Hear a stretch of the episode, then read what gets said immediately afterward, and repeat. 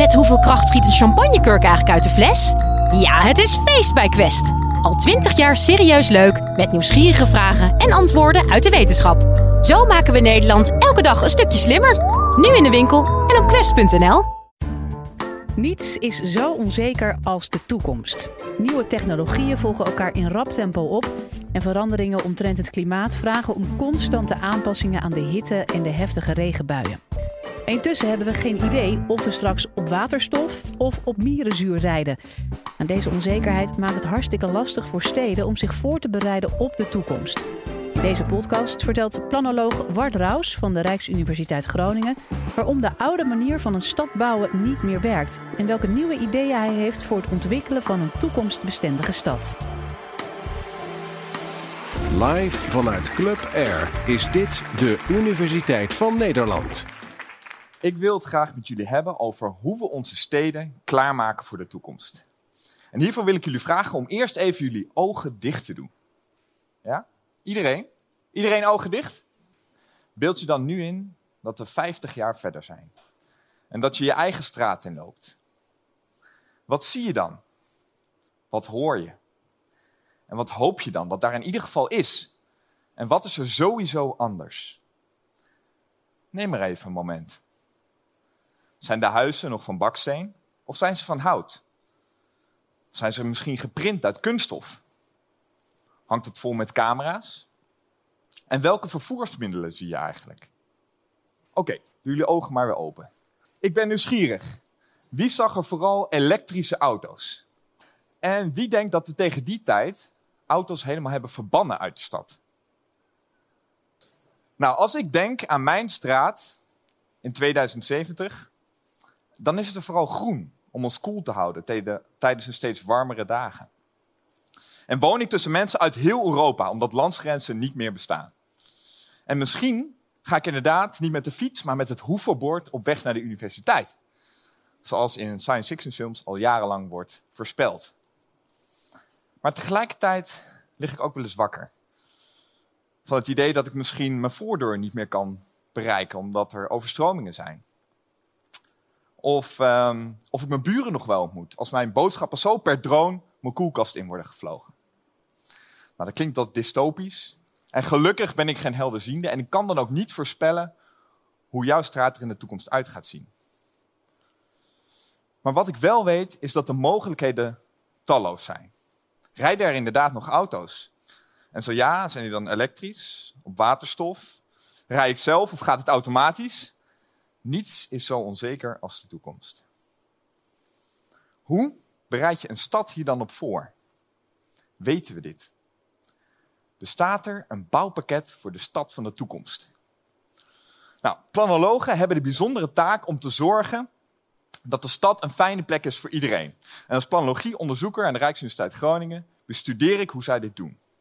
Planologen kijken uh, of er voldoende speelmogelijkheden zijn, zodat kinderen lekker bewegen.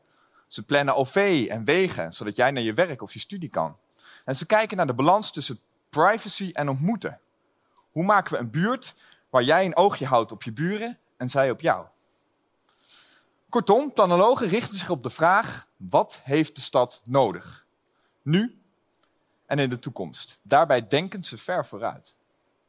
En dat is geen gemakkelijke opdracht. In een tijd waarin de wereld snel verandert en de toekomst juist onzeker is. De effecten van klimaatverandering denderen op ons af. En hoe ICT en kunstmatige intelligentie jouw stad gaan veranderen, dat kunnen we ons eigenlijk nog nauwelijks voorstellen. Volop beweging dus. En dat maakt het slim plannen van de stad moeilijk. Maar ja, als we niets doen, dan vallen ouderen straks om van de hitte in de zomer en staat jouw straat onder water na een flinke, flinke bui. Nu zijn problemen en uitdagingen bij het maken van een goede stad niet alleen van nu. We hebben al heel veel ervaring en de Nederlandse planning is wereldberoemd. Zo moesten we na de Tweede Wereldoorlog Nederland opnieuw opbouwen. Veel infrastructuur was kapot. Er moesten snel meer woningen bij. En sommige mensen woonden in, in oude tramwagons. En men verlangde naar een, naar een modern leven met een warme douche in huis en een auto voor de deur. En natuurlijk voldoende voorzieningen en scholen, omdat veel mensen gezin wilden beginnen. al met al een hele opgave. En slimme ontwerpers en denkers met visie, die maakten op het gemeentehuis grote plannen.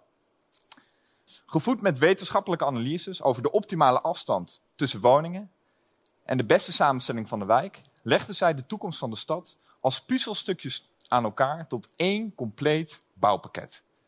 Geloof me, IKEA zou jaloers zijn. En deze systematische aanpak die heeft onze ouders en grootouders ook heel veel gebracht. De woningnood werd opgelost en deze nieuwe woonwijken boden een veilige en functionele woonomgeving.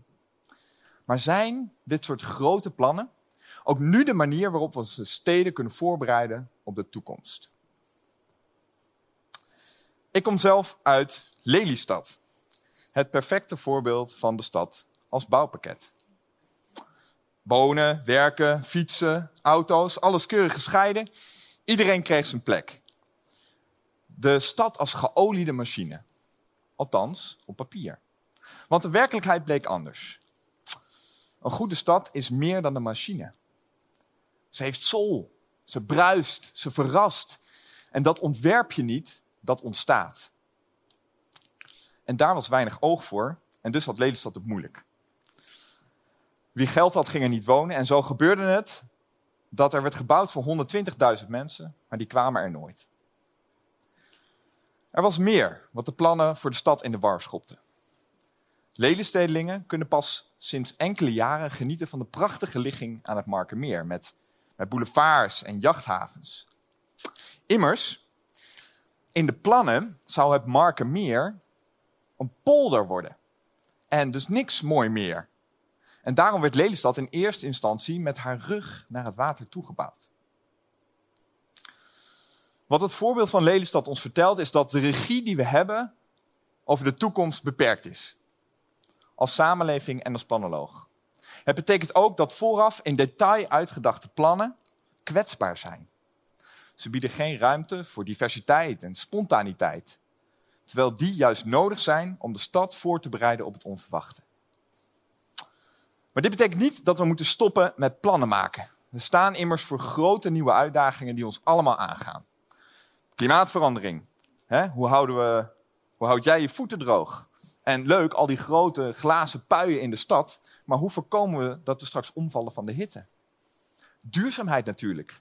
Jij en ik koken straks niet meer op gas, maar op uh, windenergie, op zonne-energie of aardwarmte. En hoe gaan we jouw afval gebruiken als grondstof voor nieuwe gebouwen? Mobiliteit. Hoe verplaats je je? E-bike, zelfrijdende auto met de Hyperloop naar Parijs. En komen jouw pakketjes straks inderdaad per drone? En dan hebben we het nog niet eens gehad over het groeiende toerisme, de internationalisering, eh, de betaalbaarheid van wonen. Uiterst belangrijk dus dat planologen blijven werken aan een betere en weerbare stad. Maar hoe kan dat op een manier die toekomstproof is? Want de tijden veranderen. Na de Tweede Wereldoorlog verlangden mensen naar moderniteit en was het vanzelfsprekend dat de overheid en de wetenschap hier in het voortouw namen. En vandaag de dag is dat anders. En dat kunnen we zien aan in ieder geval drie dingen. Ten eerste, de mogelijkheden van de overheid om van bovenaf te bepalen hoe veranderingen plaatsvinden, is minder geworden. Bewoners en ondernemers willen zeggenschap en nemen regelmatig zelf de regie. Bijvoorbeeld door uh, een energiecorporatie te beginnen, waarmee jij samen met je buren zelf je energievoorziening regelt. Centraal bepalen hoe de stad verandert is dus lastiger. Ten tweede, het vertrouwen dat planologen door goed onderzoek de logica van de stad geheel kunnen doorgronden en zo tot het perfecte plan kunnen komen. Ja, dat is er niet meer. Het maakbaarheidsidee is met pensioen. In plaats daarvan wordt steeds vaker erkend dat de stad zichzelf organiseert. En dat jouw acties en die van je buren en die van alle andere inwoners in jouw stad of dorp samen de koers bepalen. Denk maar eens aan, aan de binnenstad. Waarschijnlijk staan daar ook in jouw stad veel panden leeg, omdat jij steeds meer online koopt. En ondernemers zoeken dan ook naarstig naar een andere invulling pop-up stores, uh, een vintage winkel, koffietentjes waar jij je chai latte of je espresso tonic kan bestellen. Die wil je niet missen. Maar het punt hier is dat er dus niet één iemand is die aan de touwtjes trekt. En die bepaalt hoe de binnenstad verandert. Het is een spontaan proces. En planologen kunnen natuurlijk wel reageren door winkeliers te helpen en door regels aan te passen zodat ander gebruik mogelijk wordt. Maar controle over de uitkomst hebben ze niet. De derde en laatste reden is dat onze manier van leven steeds sneller verandert. En om dit te begrijpen heb ik een vraag voor jullie. Hoeveel jaar duurde het na de introductie van de telefoon, de vaste wel te verstaan, dat deze bij nagenoeg iedereen in huis stond? Het duurde 80 jaar. Maar nu komt het punt. Met de kleurentelevisie was dit nog maar 30 jaar. En met de smartphone en sociale media was dit slechts enkele jaren. Deze drie zaken samen, kritische burgers, spontane verandering en de snelheid van innovatie, die maken één ding duidelijk. Een groot toekomstplan waarin de stad over 50 jaar staat uitgetekend, gaat ons waarschijnlijk niet helpen. Onze kennis is te beperkt en veranderingen gaan zo snel dat de oplossingen voor vandaag waarschijnlijk morgen alweer achterhaald zijn. Het puzzelen aan de stad is dus steeds ingewikkelder. Hoe kan het dan wel? Nou, dat is precies de vraag waar ik me in vastbijt. En laat ik beginnen met te zeggen dat planologen op dit moment het plannen van de stad al anders aanpakken.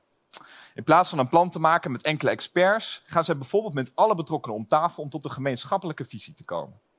Hoe wordt een probleem als wateroverlast of als gebrek aan studentenhuisvesting, hoe wordt dat ervaren door verschillende mensen? En wat is een, vervolgens een aanpak waar iedereen zich in kan vinden? Toch blijkt dit niet voldoende voor een stad waarin de verandering al maar doorgaat. Met het verstrijken van de tijd doen zich immers telkens nieuwe kansen en problemen voor. Daarom is het belangrijk dat planologen de stad ook helpen om zichzelf aan te passen aan verandering. Ook als deze veranderingen als een verrassing komen. Ik bespreek hiervoor graag drie manieren waar ook jij als bewoner aan kan bijdragen. En de eerste twee gaan over bewust ruimte laten voor verandering.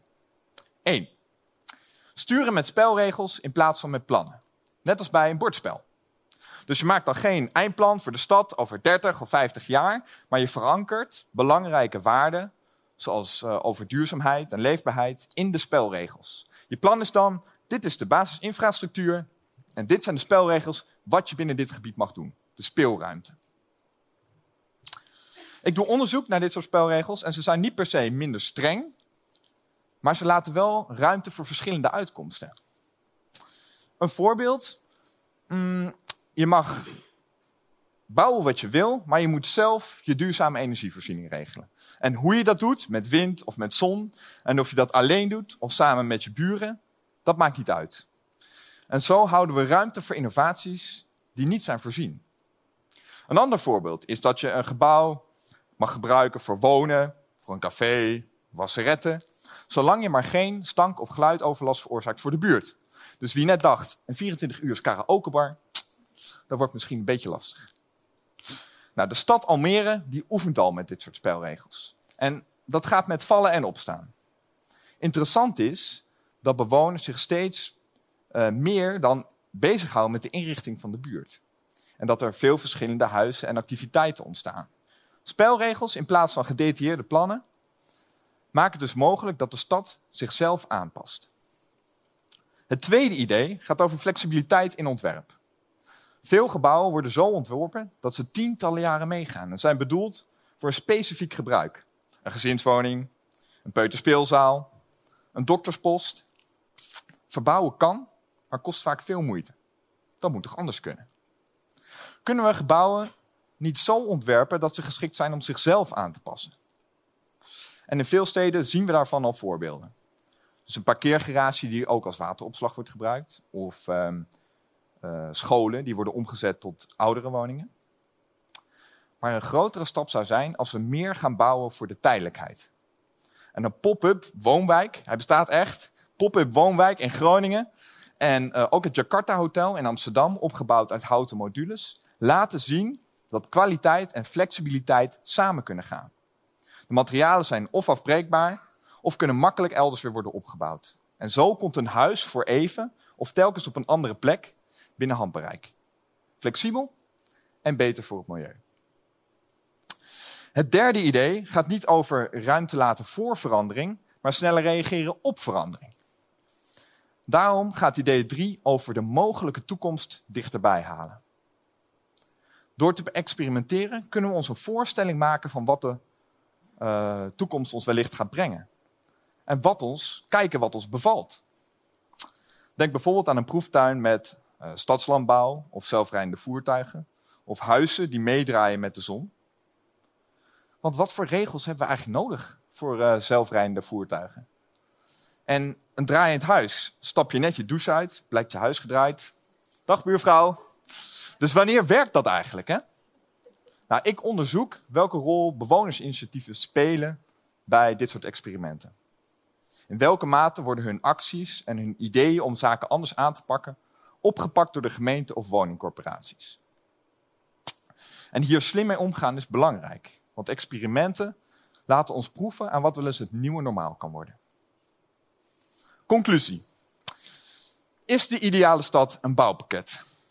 Nee, een bouwpakket voor de stad gaat ons niet helpen. Daarvoor zijn steden te ingewikkeld, te complex. Er gebeurt veel tegelijkertijd en de ontwikkeling van de stad gaat maar door. Dat maakt het dus juist lastig om vooraf op de tekentafel te kijken wat wel en wat niet werkt. Het plannen van de stad moet dus anders. En ik heb met jullie verkend hoe dat zou kunnen. Een goede stad voor een onzekere toekomst, daarvoor heb je sturing nodig en flexibiliteit. Het vraagt om sturing om jouw stad voor te bereiden op klimaatverandering. En om te zorgen voor betaalbare woonruimte.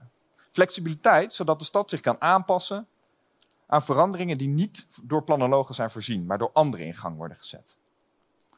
Meer dan een bouwpakket is de stad dus een pakket aan mogelijkheden. Mogelijkheden om samen de spelregels te bepalen. En je eraan te houden natuurlijk. Mogelijkheden om te experimenteren en te kijken wat werkt. Voor een tijdje althans. En mogelijkheden om gebouwen aan te passen. En te ervaren dat je op verschillende manieren kan wonen en werken en dat je hier flexibel in kunt zijn. Zo biedt de stad een prettige plek voor een leven dat je past. Nu en in de toekomst.